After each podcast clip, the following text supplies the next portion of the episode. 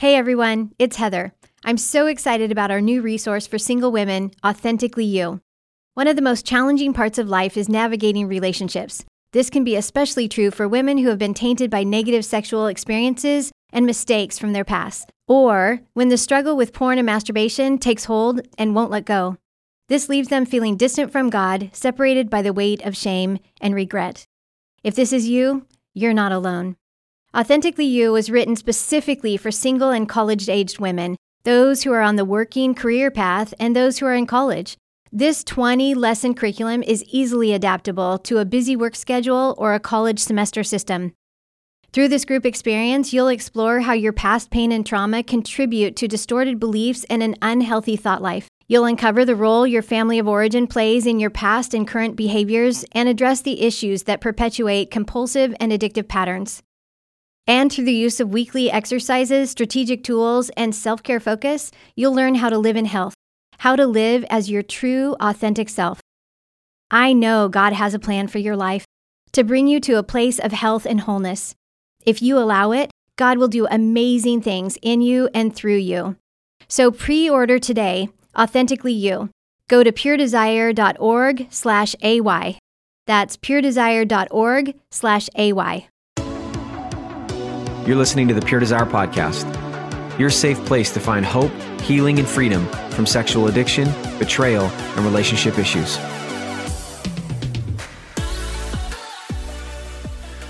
Well, hello there, ladies and gentlemen. Thank you for joining us on the Pure Desire podcast. And I am your host, Nick Stumbo, and you are listening to episode 155 of the Pure Desire podcast today. I am uh, joined today by my first time co host, the Harry Flanagan. Father Flanagan, thanks for joining us. Good to have you.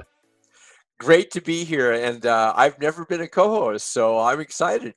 Hey, it's only my second time as a podcast host, so it's you know takes some getting used to. Last week was my first time. Uh, some of our listeners know if they heard the last episode that our good friend Trevor Windsor has not been fired. Uh, he's out on some paternity leave as they celebrate the birth of their second boy. Uh, Brooks and mom are home healthy and uh, uh, Trevor will, will be, will, be, back soon, as I'm sure everyone will be glad for. Uh, but in the meantime, I get to be the host, and Harry is my co host. So, uh, Harry is one of our clinicians here at Pure Desire. He is uh, a co author or one of the authors of our Seven Pillars of Freedom workbook, and he is a huge fan of the Oregon Ducks. And those three things are probably all you need to know about Harry. well, well, you probably nailed me. My wife would probably agree with you, Nick. well, we'll we'll hear a lot more from Harry in this episode uh, as we revisit a great tool that we've used at Pure Desire for a long time. Uh, but first, want to give you some uh, quick thoughts. Want to encourage you to subscribe to the podcast. If you're not subscribed already, we want to encourage you to do it. Not wait. Uh, you can find us on all of the major platforms, and please, while you're there, give us a review. It helps more people see the podcast, and it means a lot to us. Second, we want to encourage you to follow us on social media to get meaningful updates and posts from Pure Desire.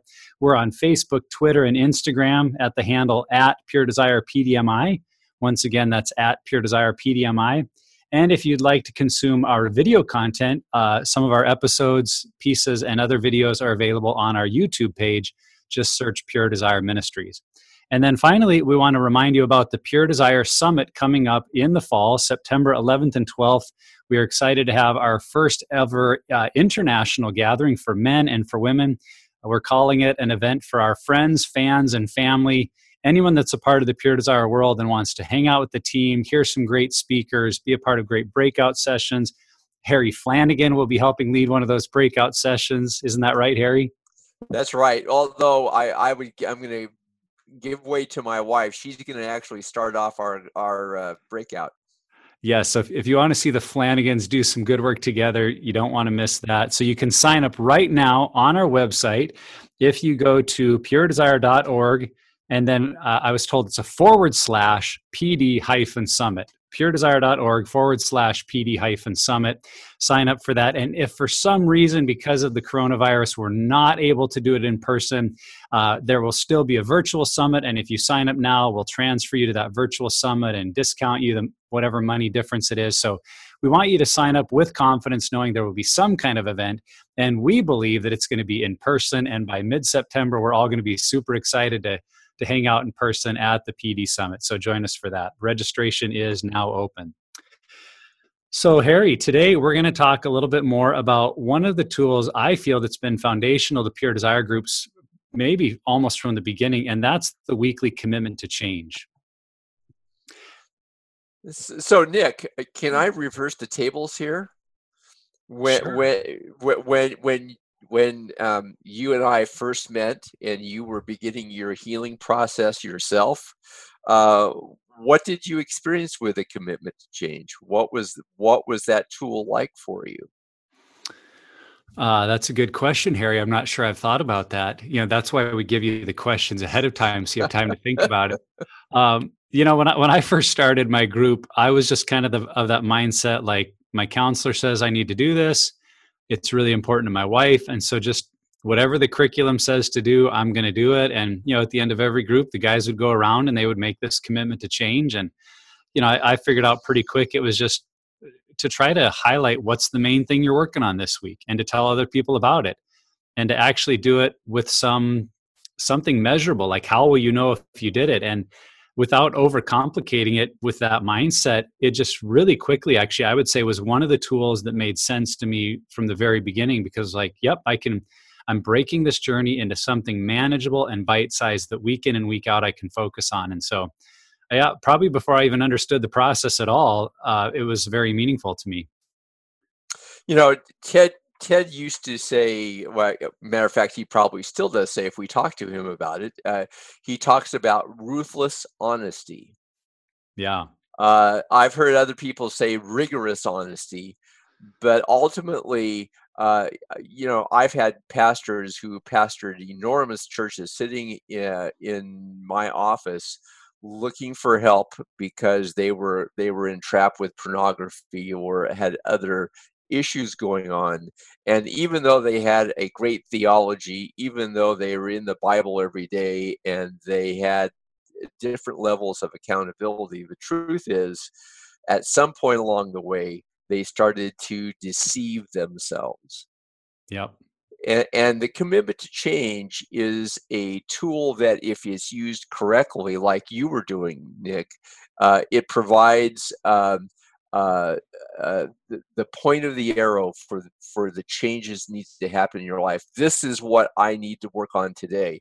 But but I have a lot of men men who uh, uh, find ways to uh, to avoid the real issues they're facing because they think the commitment to change is primarily just behavioral and it's not. Yeah. yeah. yeah. The the point of the arrow, I really like that. And we're getting a little bit ahead of ourselves, some of the questions we're going to ask in the podcast. And so as the listeners probably can already tell, the purpose of this episode is all about that commitment to change. It's it's one of the core tools in a pure desire group. And it's part of the series we're doing of revisiting some of our very first podcasts. I I think this one was in the first 10 for sure. And so it's been three years since we've covered it. And we're just saying, hey, let's let's freshen it up. Let's talk about it again. And for people that are maybe newer to the Pure Desire podcast who haven't gotten all the way back into those first episodes, it gives them a chance to really get their teeth into this significant tool. Uh, so, Harry, as we talk about this and just get started, let's go back to the question you asked me. You know, what was my first experience? Try to think about the person that is maybe starting a group for the very first time and they have no idea what this tool or the commitment to change is all about how to define or explain the commitment to change to someone. Just give us the basic definition of the commitment to change. A commitment to change is your focusing on what you believe will be your next step in the healing process. What is it I need to learn this week to bring me closer to ongoing sobriety in my life, or maybe to sobriety for the first time in my life? So every every week you're ta- you're looking for a step to take you forward. It may come out of the curriculum itself, or mm-hmm. it may come out of your growing self-awareness of where you struggle, what you're battling with. Yeah, yeah, I, I, really like how it's a tool that can be implemented most often for people in the group, it's something they're doing as they end the group for that week. And it's really looking forward to say between this moment and the next time we gather in seven days, what is it that I'm putting my focus and my attention on? And and you're spot on that sometimes it's something that came out of the curriculum that I need to learn or grow in, or at other times it's because in a relationship in my life, there's a fire at home or something that is is really going poorly and, and I've I've got to address it if I'm gonna have any chance at health. And so week in and week out changes, but I like the way it's kind of that that focal point say okay between now and then what what's the main objective and i i think when we've been caught up whether we're in the pain of a spouse's behavior or we're wrapped up in some of the insanity of our own addictive cycle we really need those tools that can help us break it down and not try to fix everything at once because that's honestly where most of us started it's like well my life is bad and my marriage is a wreck and i just need to fix it. And and we think we can fix it all at once when we we can't. I mean there are pieces of this that are going to take us a long time. And so it's a way of saying here's what i can do and here's something that realistically in the next seven days i can make progress on if i'll really put my focus into it you know, Nick, absolutely, absolutely. But but I think that there's a foundational piece that some people miss, and that foundational piece is that this is about the reason we have seven pillar groups is for mutual accountability and support. Hmm. You know, and, and in a healthy group, everybody's got everybody else's back. So when I tell you that I'm making a commitment to change, and here's what my commitment to change is, my expectation is that you're there to support me and encourage me. Uh, and when I make my accountability phone call to you, uh, uh, that we're going to focus on how uh, how I'm doing with my commitment to change, improvements that I may be able to make in how I'm seeking to achieve that that completion of that commitment to change. And at the same time, I have your back for your commitment to change. So it really is a relationship builder within the seven pillar group. Uh, yeah, that reality of mutuality that that I'm doing it even as you are doing it um, can be so helpful because otherwise we can feel like I have to do all these things to change, and no one's story is quite like mine, and and I have it harder than anybody else. Maybe some of those woe is me lines that we can get stuck in our head. But when I hear that commitment to change from others, and I'll be honest, most weeks I'm I'm hearing another guy say something that's uh, frankly I feel is harder than what I'm committing to. It's like, wow, he's really facing something big this week. And and I can remember like maybe in my story doing that several years ago, being at a similar place. Um, but but in light of him making that commitment, it does help me feel like, well, then I can the least I can do is work on mine. If he's facing that, I can face what I need to face. And somehow knowing that your your group members, your friends are out there facing similar things, it just encourages us to to keep moving forward. At the same time, Nick, uh, uh, I, I, agree. The curriculum or the group may provide it, but it also can be circumstantial. For example, uh, I, I've disclosed to my wife and my wife, uh, uh, and I told my wife about my battle with addiction. Now she has told her her her uh, family of origin, and we're going there this weekend. This will be my first face-to-face encounter and shame is telling me uh, uh, all kinds of ways that this is going to i'm going to fall on my face i'm going to be rejected i'm going to be abandoned. How are how are they going to respond to me? I have all those fears. Uh, and so uh, sometimes the commitment to change is the reality of what i'm facing this week. Is there an event mm-hmm. that i'm facing this week that is significant to my life and how am i going to to uh, not only survive the event but be able maybe even to thrive through this through this event. Yeah. Yeah so talk our listeners through harry why is this tool which uh, it really is fairly basic. I mean it's five six questions long. You do it one page in your workbook. But why is it such a key or an essential element in the recovery process? The, the, listen, uh, for those of you who are already in seven pillars groups, you know that this healing process is a marathon. The commitment to change is, is is the tool that we use to keep you focused on what is your next step.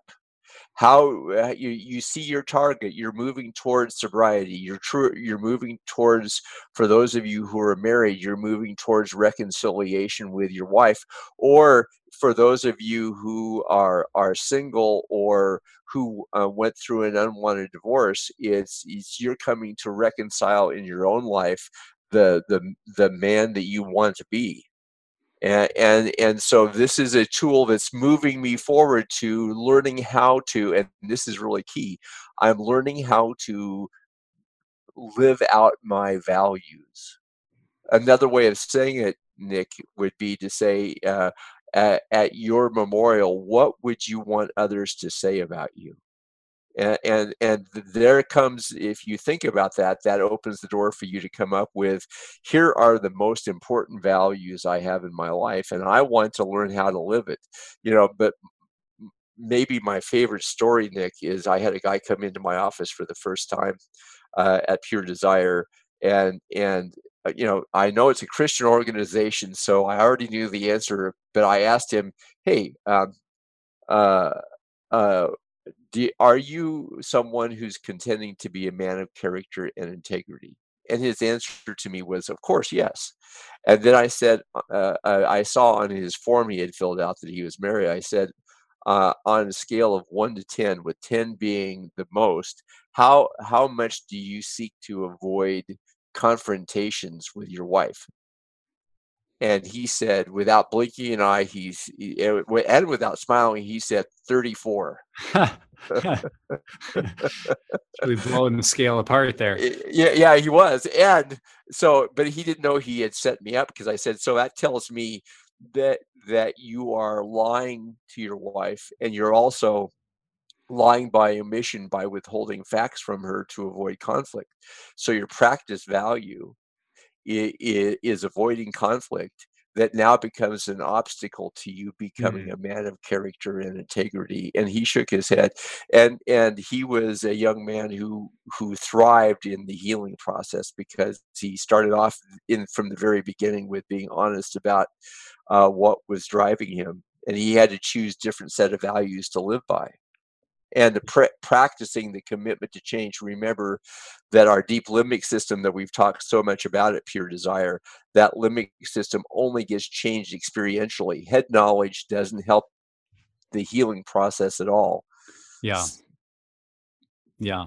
Well, and thank you for using the marathon analogy because you know how much that running analogy means to me. And I can remember a number of times saying to high school athletes when I was coaching that I'd say the only mile you can run is the one you're on. Uh, because particularly if you're in a longer race or workout, we do start to think ahead about how far we have left to go, and do I have the energy to get there? And now we're feeling self-defeated, and I've it's so far away. And so, you know, the only mile we can run is the one we're on currently, and we need to focus on what do I need to do in and during this mile and when you get to the end of that mile, then you can focus on the next one. And there's a lot of truth to that in recovery that we can look at our end goal of this marathon is maybe a healthy family or restored relationships or maybe being back in some career or job opportunity that's been taken away from us because of our behaviors and and if that's the only thing we're looking at there will become times we get discouraged like I don't know how to get there. I don't know if I can ever get there. Or, you know, he's so disengaged or she's so angry. How will we ever fix this? And yet, if you say, well, what could I do this week to work on me to keep moving towards the kind of person, as you were saying, the kind of person God's made me to be and that I want to be? And then being honest about that with others so that I can have some real accountability. That helps us move forward. And, and when we get to the end of that mile marker, we look at the next and the next. And I think it's that sort of thing then that we maybe look back after a period of time and can't even believe how far we've come. And there wasn't any one moment that we did it, but it's it's that week in and week out honoring that commitment and doing what needs to be done that creates long-term growth and change. You know, and, and Nick, you're using the, the the running analogy, and so this is just humorous for me because you you know that I battle with a physical illness that keeps me from running but but uh, a long long time ago i used to be a cross country runner myself. i know that i know. And uh, i i ran two races against steve prefontaine who at least at one point in time was considered america's greatest distance runner. Uh, and and it, some of us in our in our commitments to change or in our groups compare ourselves with other people mm-hmm. but we're all running a separate race yep. because we're all coming from different starting points. We have different issues to work through as to why, why, and how we got uh, stuck in the addiction we're battling with. So, so uh, part of this healing process is really recognizing I, I'm I'm competing against myself. I'm not competing against anybody else. I'm not. I don't comparison is is deadly to us in this healing process. When you see people's outsides and you compare it to how you're feeling on the inside it doesn't it it doesn't work. And and in fact it, though nick you and i love to see uh, uh, marriage is restored. And, and I tell people in the counseling office that Debbie and I have the greatest position of all. We get to sit in the front row and watch God do the miracle of bringing families together and healing. But in the midst of all of that, I tell them that the marriage is secondary. If yeah. you don't take care of your why you do addictions, if you don't take care of of uh, of this and and make it a priority for you to get healed for your sake, the, the you're, you're not going to have successful restoration of your marriage anyway. This is this has to be about you yep. taking ownership of your life to get your life in right order whether or not in the moment your wife is it cares or is in agreement with the choices you're making. This has got to be for you. Yeah yeah otherwise you're trying to control something that you don't have ultimate or 100% control over and I think you're spot on. That reminder we're all running our own race, and we've got to be willing to run at whatever pace we can right now and not get discouraged by maybe what's happening around us. Uh, so, Harry, how do we go about uh, identifying? You know, the, the, first question on the commitment to change worksheet invites us to identify our greatest challenge, uh, greatest challenge to our sobriety, or the what we need to face in that coming week how do we go about identifying that? Maybe especially if we're early in recovery and it feels like man everything's important. I've got to get it all done or i'm going to lose my marriage. And so people might wonder how do i identify the most important thing or what i'm going to make my commitment to change about? What kind of encouragement do you give along those lines? Well the the the simplest answer is that we have to begin to recognize what triggers us yeah, for, uh, let me give you an example. I think probably the most common uh, trigger is resentment. And, and so I know that when I'm feeling resentful, that's telling me that I'm I'm not trusting God. I'm not trusting the significant people in my life, and now I am being driven by anger or judgments I hold against myself or somebody else or everybody in that situation. And, and so the step forward in healing is learning how not to be reactive to, to those certain triggers or finding a, a healthy response to those triggers when they take place one one of the things to look at, Nick, would be uh, the the three basics that I teach uh, in the counseling office. The number one sign of an addictive personality is someone who who likes isolation. You know, and and and, and it's it is actually our most dangerous place mm-hmm. because uh, uh, addicts love isolation because nobody's looking over their shoulder. They feel safe but the truth is, they have no accountability in isolation. They're not being accountable to themselves because isolation is when you're running from your life, you're not facing your life. So that's different than solitude. But uh, isolation is the number one sign of an addictive personality. So if you find yourself, you may be very social superficially, but if you find yourself keeping secrets and living in those secrets, then you're in isolation. Uh, number two is, is passivity or passive aggressiveness. And this is where my sick humor shows up, I say. And number three, I don't know why it's always last, is procrastination. yep. Okay, those are the three most common signs of an addictive personality isolation, passivity, passive aggressiveness, or uh, uh, procrastination. So, so those, you know, for example, procrastination. What is it you tend to uh, avoid trying to do? Yeah. May, maybe it's your homework for your seven pillar group. yeah. In, in the in the counseling office, uh, I I ask my clients to give me 30 minutes a day, five days a week. And if they do that for their group and my homework, uh, and they don't finish their their work, there's no pushback from me. If I if they're giving me that 30 minutes a day, then then uh, and they're sincerely seeking to do their work, uh, they're moving forward in the healing process. And we want to take you know we, we have this especially when we're beginning. You're you're right, Nick. Everyone wants a quick fix every everyone who battles with addiction wants the addiction fixed yesterday because it'll take the pressure off of me for for the moment. Yeah. but uh, yeah, ex- exactly. And so we've got to slow the process down and and take one step. So have the guys beginning to identify what are the things that trigger me to act out. Yeah.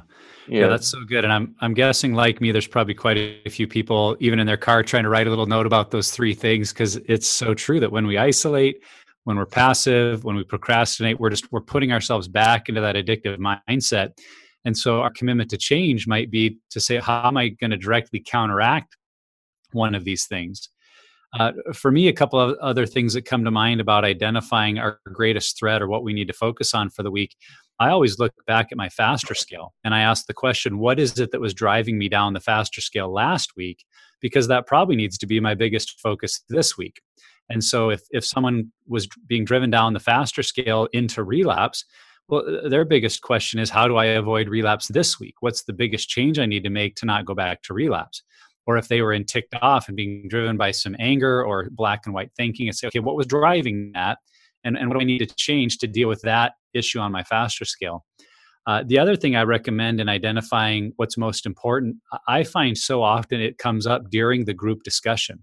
And that's why when I've led groups, and I, I know not everybody does it this way, which is fine, but in any group I've led, I allow people time at the end of the meeting to actually fill out some of their commitment to change because I think something happens when we take the thoughts that have been spinning around in our head and we say them out loud to other people and we hear ourselves saying it and we hear them saying their truths and sharing their stuff that what's really important right now for us suddenly just it becomes clear. It's like everything that was hazy starts to come into focus. And i've gone into group thinking oh I, yeah i totally know what my commitment's going to be. And during the course of conversation in group it totally changes because i see something much more important or much more pressing, something that, like you were saying, Harry, that I've been trying to avoid and not being honest with myself about. But in group, it's clear. It's like, nope, if I'm going to move forward, this is the stumbling block or the hurdle that I've got to face. And so I think for anybody trying to get a handle on this, it's look at what's driving you down your faster scale and and listen to what's being shared in group. Listen to what you're sharing because often you'll be saying the very challenge that you need to really face. And, and Nick, I, am right with you. I think having a commitment to change at the end of the meeting is, is uh, a profound tool. But I want I, I, take my group one step further. I'm going to one up you. How's that? I, uh, I figure uh, you've been at this a lot. uh, and, and that is that that I was at the very beginning point, ground floor of starting Pure Desire groups uh, back at the beginning, and I was walking through my own healing uh, and I was sitting there as a uh, the kind of the, the unofficial assistant to the fellow who was actually the first Pure Desire pastor at, at East Hill Church. And uh, we were trying to figure out how many phone calls to make, uh, and and the group leader said uh, he, he pulled out of the air. He says, "How about three? Let's just try three and, and, and because we took that and put it on paper, everybody's it's committed been that to, way for 20 years. yes, that, that is exactly right. And, and, and the truth is that that um, if isolation is the number one sign of an addictive personality, I I have everyone in my group have a scheduled maintenance phone call with everybody else in the group every week so that nobody is going to be isolated and Yeah. i teach them about this the, the the more important phone call is not the maintenance but when i find myself triggered Yeah. and Yeah. so i can't but i can't be i can't make a commitment to change about what triggers me if i'm unaware of what triggers me Yeah. so that so for this healing process at the very beginning it is taking the time to begin to assess what are the things that happened in my life that push me to act out? Am i feeling shame? Is it is it shame? Uh, is it the f- fact that my wife was critical of me? I- i- is it that that um, uh, my my parents were controlling and and i'm and i had and it led me to a secret life what is it? And and so it's beginning for you to begin to take in uh, the opportunity to examine what are uh, the things that have taken place in my life that have led me into the addi- into this addiction. So because because if we if we don't know we're being triggered we're going to end up acting out again. Yeah. but when we have a trigger and we have men waiting for phone calls from us because they know that i'm committed to call when i'm being triggered that and and, that includes in the group finding out who's available at 3 a.m you know and, Yeah. and and believe it or not i've never been in a group where there wasn't somebody available Yeah. willing to take a phone call so so so in all of the work that we do it, it, it's it is a growing sense the healing process begins with a growing sense of self-awareness and it's going to come over time you're not going to all of a sudden be fully aware yeah, Yeah. but but listening to what you're, the other men in the group are saying yeah, I, I can remember writing in my my back in the the original four minute only journal. Somebody, you know, Bob said something, and and I realized, hey, that's me. I wrote down Bob's comment because I realized it was for me. So I was learning from the other men. Yep. Well, and that's the value of what you're saying. If if everyone in the group is contacting everyone else, you're going to become a lot more aware of your own triggers because you're interacting with people regularly and you're hearing about theirs. And in that mutual support, those things become clear. So I, I think there's a lot of wisdom behind what you're saying. Uh, yeah so the so the commitment to change is, is not is not a tool that i merely use on myself i'm going to use it and when i'm making my phone calls i'm i'm i'm saying to to you hey nick remember uh, my commitment to change this week is to make all of my phone calls this week because i know isolation is too dangerous a place for me to be Yeah. Yeah. And understanding those triggers, like you've been saying. So uh, tell us a couple, you've already given several, but give us a few more examples of commitment to changes that have been common for you or with men you're working with in group. What, just for people who might be new to this, give a few more examples that might trigger them to the kind of commitment we're talking about when we say make your weekly commitment to change. uh, uh, besides triggers, uh, uh, I I made reference to circumstances. Be thinking about the coming seven days between now and the next time you're with your group.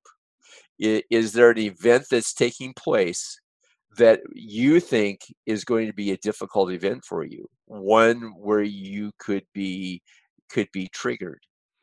You know, a- a- and listen, I've had men who found it difficult to go to church because they have a few women that they've been objectifying. Mm, So they have to sit in a section of the, of the church where they're not going to visually have those women in eyesight to to to do this. So so for them, going to church, i i i even something as healthy and wholesome as going to church, is a trigger. So so you have to the commitment to change is a mini safety plan. What do I need to do to keep myself safe when when I'm in this environment that is a dangerous scenario for me? What what am I going to do? So you're so you're looking for external triggers. You're also looking for internal triggers. You know, uh, um, uh, uh, you know, uh, are I said resentment, but some people may recognize I'm ticked off.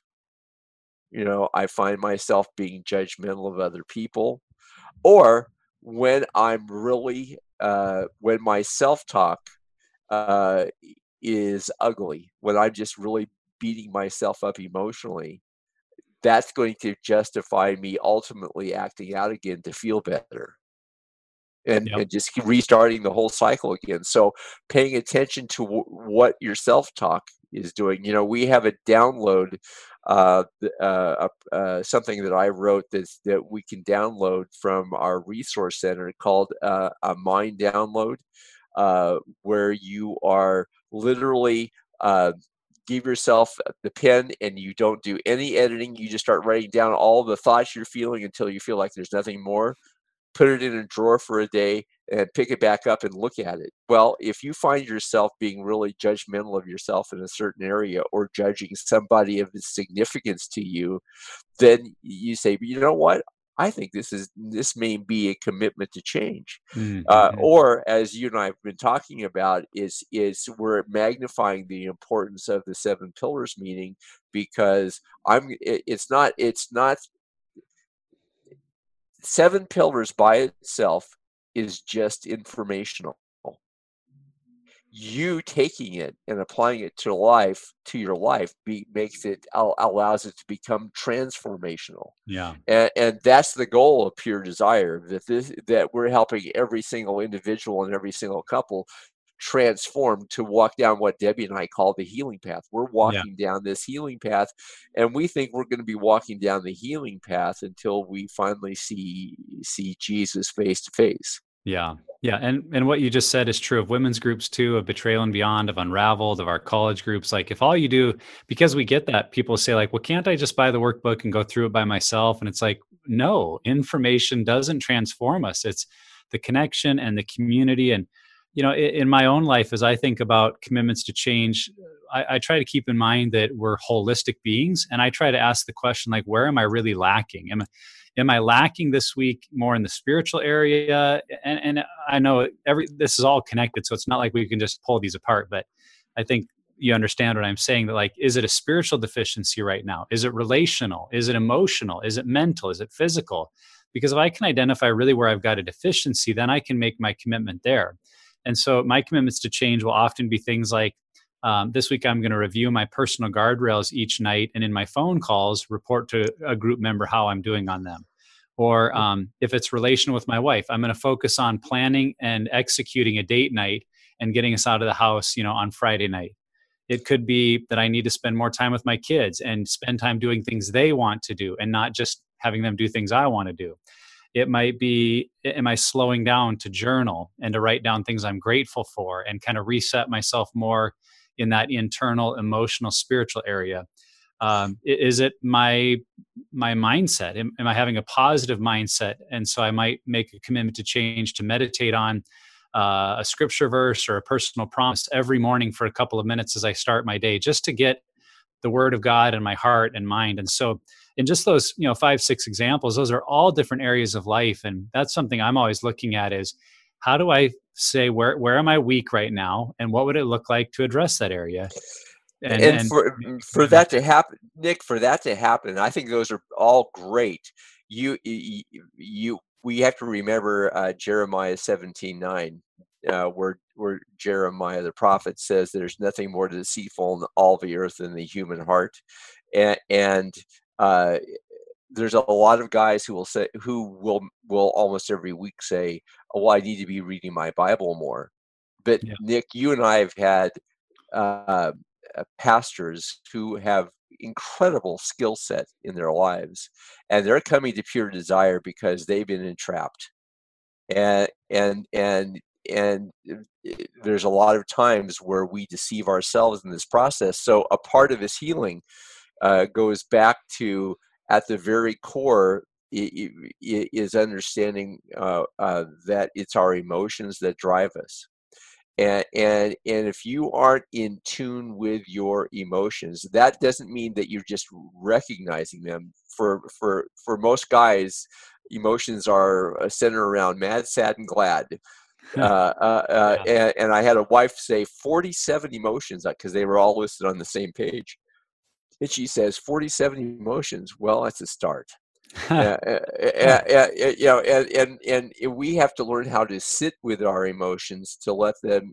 Emotions are there to inform us, never to be decision makers. The only time we the emotions are are to be a decision maker is is fear when there is imminent danger. It takes over the mind, and we run. We don't even realize that we're doing it. It's it's it's built in by God to into our lives for safety. So learning how how to sit with emotions and let them inform us what is taking place. And most people tell us that Nick that there are um, uh, two kinds of emotions: good emotions and bad emotions. And the truth is, there I classify four emotions. There are the emotions that are sought after. I really want these emotions, like joy, uh, passion, uh, excitement. Uh, for you, a father of several children, yes, peace.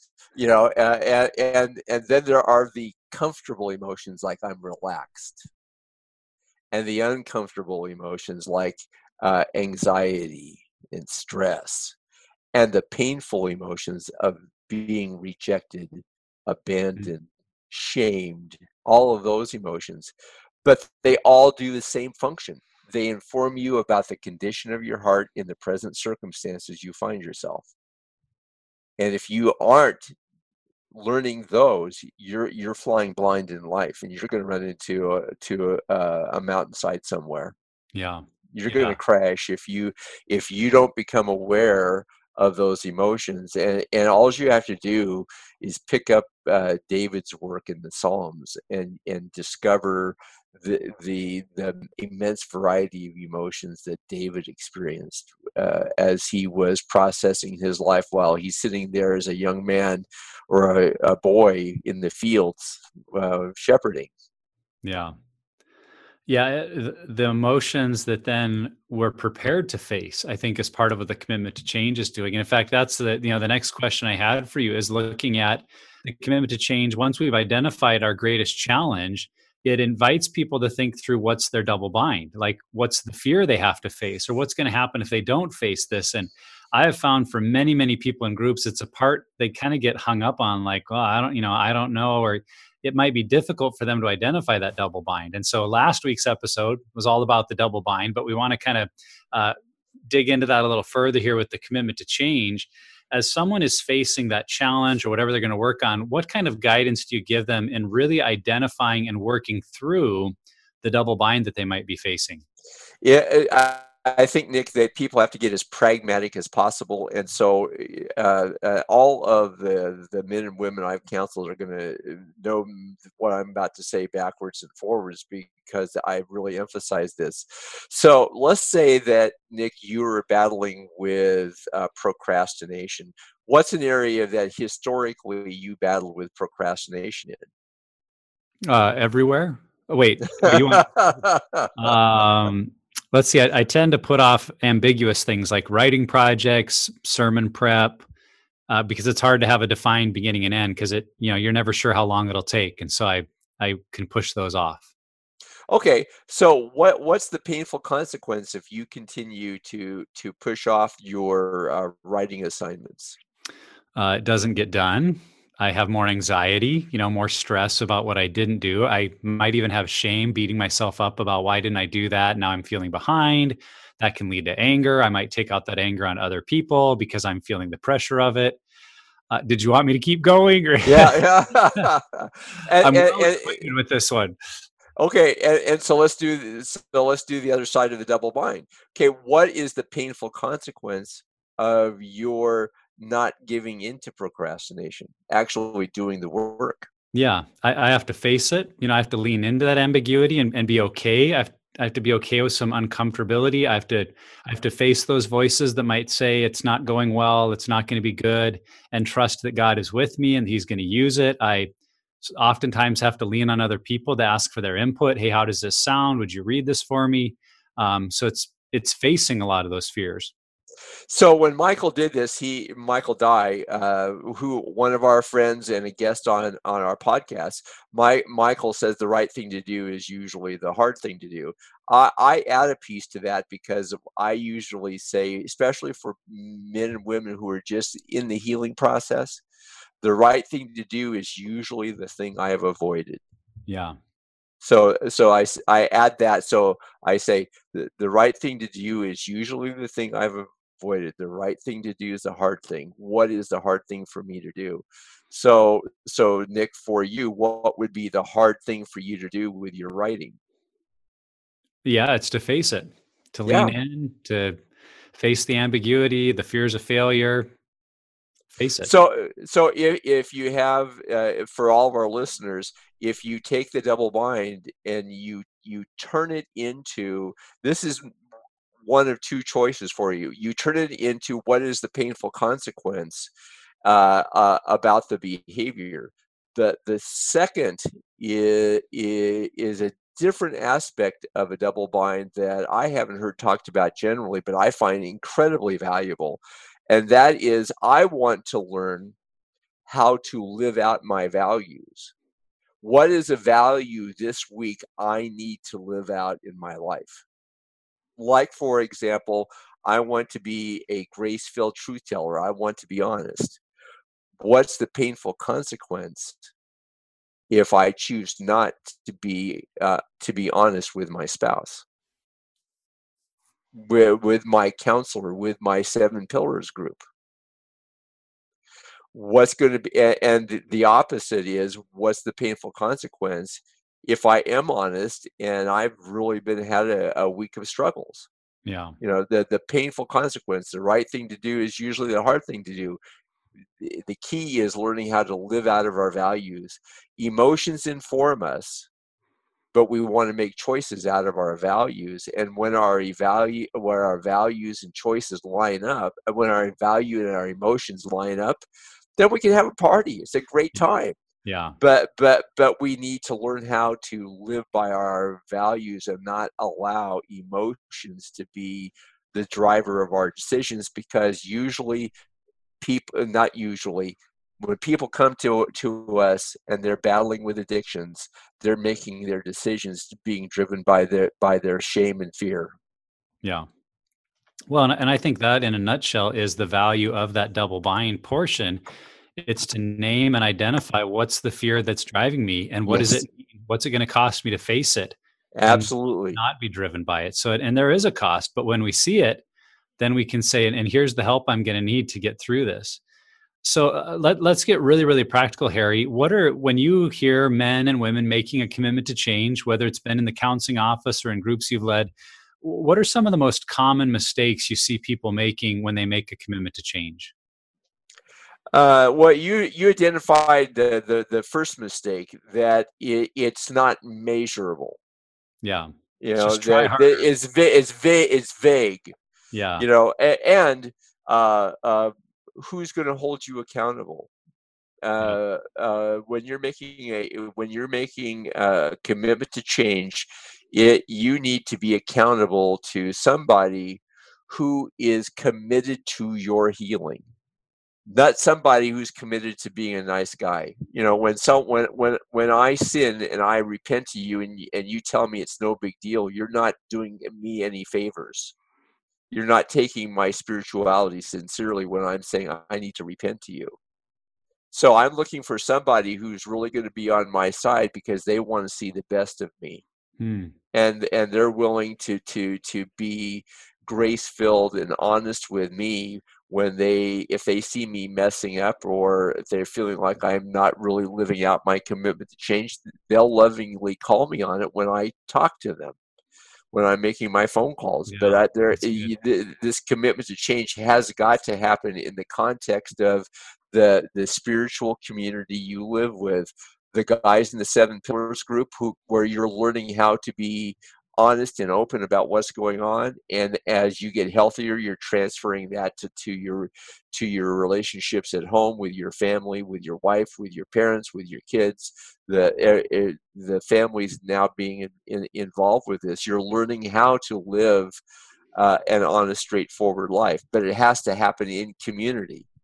Uh, uh, and so you have to have something that that's measurable. It may be simply I, you know, I was afraid of of, of uh, uh, going to church this Sunday because I knew the pastor was going to talk about sexual addiction, and I thought every eye in the church was going to end up being on me the fact that I showed up in church would have been a commitment to change for me yeah. because I knew I needed to be there. So uh, the, all, all the commitments to change uh, is, is not is about your being faithful to the kind of person that you want to be, and don't make it a meandering step where I, I need to say something. Yeah, you, you know you need to be you need to be aiming towards the goal of your sobriety. What what's it going to take? Because if you want if you want to have a happy marriage if you, and you're single you're preparing yourself for what it means to be married.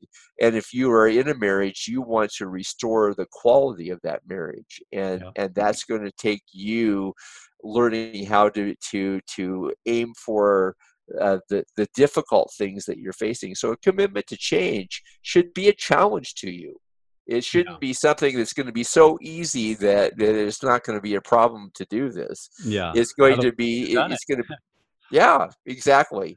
So, so, so, uh, I'll let yourself uh, take a challenge on that behaviorally you may not even succeed, but the, but the victory is that you took a step forward in seeking to succeed. You yeah. know, uh, you know, uh, well, you, you we we've used the running analogy. Well, you're trying to break your own record in the mile, you know, uh, and you may not break it this time, but you got close. You know, next time maybe you'll be able to break break that record. I think that it's not a, it, again with you having this reckless honesty with yourself. It's okay to set the same goal a few weeks in a row, uh, but don't don't make it a permanent commitment to change because that means that uh, it, it's not a step forward. You're really talking about something that's you need to break it down into smaller bits so that you can you can achieve success uh, in a week or two, three maybe. But but uh, uh, some people want to have the same commitment to change all the time, and some people will uh, will take a baby step that probably they're capable of much more, but they don't trust themselves. Yeah. And and so I, I would suggest to you with your commitment to change that it's important for you to learn how to risk. Yeah. Yeah. It sounds like finding that sweet spot between something that's not too big, you can't accomplish it. Cause that's one of the things I'd say people make commitments that yes. are honestly too big for one week, or they're too small that it's really not any effort. It, it does, it should be a challenge. It should take yes and so finding that place between those two I, I really appreciate that advice. And uh, you know i think that's those are some of the things that came to mind for me is when people make commitments to change that are not really related to their week at all. You know maybe a guy has shared in group that he's been down and exhausted or relapse and and then his commitment to change is something like eat more fruits and vegetables you know and, and you ask well how does that relate to this he's like well no i just want to be healthier and you're like okay, we're not just looking to change in general. Like we're looking specifically, how do I change in terms of my addictive personality or the relationship problems I've caused? Like what's really at stake here in recovering from my addiction? And so it's it's not just general; it's meant to be specific to where I'm at. And uh, I, I think also what you joked about it earlier, but I've heard it in pretty much every group I've led. Someone that every week it's that spiritual aspect of do more devotion, spend time more time with God, pray more. And it's like if it's the same every single week, at some point we have to call time out and say, I, I don't think that's actually your problem because you're still, you know, for eight months, all you've said is you need to pray more. And let's identify why you're not praying to a point you think, you know, do you think you're just going to get to a point you pray enough that you'll be fixed? because sometimes if if that's the same commitment week in and week out there's more to it that maybe they grew up in a spirit of of real religiousness that they just think if I'm religious and spiritual enough, I won't struggle. And it's saying, well, no, there's there's more to you and your story than just getting up earlier to pray more. Now, I don't want to undervalue that commitment because some of us could use that as a commitment to change. That I'm I'm going to make it a value to be up at a certain time and have some time to pray before I start my day. So that is great. But I, I'm just guessing week in and week out, there are other things you need to be focusing on as well. And and that's I think a, a role for us as group members that actually can be hard is if a person is bringing up the same commitment to change every week, at some point we need to call them on it and ask, why is this not changing? Because it's been your commitment for a while now and it's still your commitment. What, what's going on here? And, um, and really challenge someone in love to face maybe something they're not facing. So, so hopefully, uh, Nick, this is for the leaders of our small groups. Uh, the, the the most dangerous thing for our leaders is thinking that that they have to lead by example, and by that I mean that they have their act together. You know, the the truth is, if you want to learn it from, uh, if you have a leader who is being truly authentic to who they are, pay attention to their commitments change, mm. what they are working on, and, and, and what they're honing in on, and the risks that they are taking, and how they use their double bind, how they're going forward. Uh, and the, the the last piece I think in all of this, Nick, is that in Ephesians four and Colossians three, uh, Paul tells us to take off the old man and put on the new man. Our goal here with the commitment to change is not to resist acting out. Our goal is to move forward to the the person that we are called to be. Instead yeah. uh, instead of resisting unhealthy behavior we're we're we're going to to uh, work on uh, in replacing. What is the if it, if if my old behaviors are unhealthy what is the healthy behavior i want to be doing that will be the substitute for the unhealthy behavior? Yeah. So we want to be replacing yeah yeah that's so good that we're not just thinking about avoid avoid avoid but looking at where am i going instead Yes. And so you've already given us a couple, Harry, but as we get towards closing up this episode here, give us a few, you know, closing pro tips on how to use the commitment to change and really have it be successful in your group journey. Uh, in all of your accountability contacts, whether it's phone calls, whether it is a maintenance phone call or a phone call that says I've been triggered, I want it would be really helpful for you to be reminding your uh, your partners in your group what your commitment to change is. Yeah. It, it, yeah. You need to be verbalizing to yourself, to your spouse if you're married, to to the significant people of your life that you make it well known. This is what I'm working on. Again, we're so used to isolation that we keep it in our head. Mm-hmm. So, so number one, you need to be vocal about it with all of the people who have earned the right to know that what you're working on and how you're changing.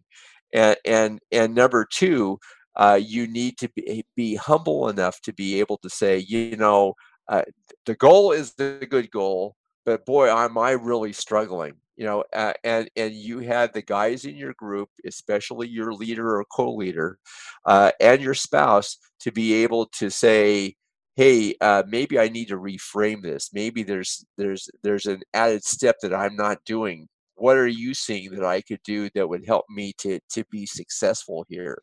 So so it's not like I make a commitment to change and then I just try to plow through it regardless because the fact is every once in a while and especially for the new guys it's going to feel almost every week you're going to run into something you didn't expect and and you're going to have to make adjustments so that you can succeed and it may be really even even when you recognize it saying well maybe this was too big let's let's make it i'm going to take a half step towards that this time and and with the goal that next week i'm going to be able to accomplish this. So so it, it is you're really really embracing doing all of this in the context of community. Yeah yeah, I think that's so good, Harry. I would I would just reiterate something I said earlier in the episode that connecting this to your faster scale, kind of making this the second half of if if this is what was driving me down the scale last week, here's what I need to be addressing this week. And and to echo what you said, inviting other people into this process. If if you're really bold, go to your spouse if you're married and say, "What do you think I need to face that I've been avoiding?" Because you know they tend to be really good at seeing what we're avoiding and and, and hopefully they won't just say you know what they want us to be doing uh, but even so we should take that seriously whatever they say but other people can often see what we have been putting off or not wanting to face and so be willing to hear that and And I'd I say too to guys, um, and I'd say the same thing to women. Say just pause and ask the Holy Spirit. I mean, God says He lives in us, and He knows us better than we know ourselves. Say, what do I need to focus on this week? And if something comes to mind, uh, to to run with that and and face it, and and with the Holy Spirit's help, look at making progress there. So, and any closing thoughts, Harry? Really appreciate you joining us today. Well, uh, I you survived me being your co-host. I'm excited for you. uh, uh, yeah, Nick. Uh, uh, I would go. One of the things that I do uh, uh, is I I teach uh, the wives to to speak what they're seeing in their husband, not filling out their faster scale for them, uh, but but offering their observations not as truth, but saying, "Here's what I observed." Yeah, and, and allowing them to have input. The same thing goes with with the with the commitment to change. Again, the healing process is, is not a solo act. If you look at Galatians chapter six, we have to each carry our own load, but but others are there to encourage and support us. Yeah. And and, and don't forget that God is not uh, uh, is faithful to you, and that means He has compassion and empathy for the battle that He sees you in. Yeah. He, he He's not going to. He's not there to judge you. He's there to uh, lovingly support and care for you. Yeah, yeah. Well, uh, this has been so great. Uh, the commitment to change really is an empowering tool on our recovery journey uh, we need to take it seriously and really think through how holistically this helps us move towards greater and greater health. Change happens slowly, but it really sticks long term if we stay dedicated to pursuing health week in and week out. And it's a, definitely a tool that should always be in your recovery and healing tool belt. So, Harry, thanks again for being with us today. Great to have you. Thanks, Nick. I look forward to you inviting me back to co-host. Oh, about three or four years from now. yeah, sure. Every time Trevor has a new kid, uh, which might, not happen. We'll see. So, uh, wherever you're at on your journey, Pure Desire is here to help. We want to give you a roadmap for healing and be your friends along the way. If you or someone you know is looking for help, go to puredesire.org and start your healing journey now. And if you haven't subscribed to the podcast, do it. It's free forever. Share it with your friends and family, write a review, help others find the podcast. And lastly, thanks to our friend Trevor Windsor, never stop being healthy.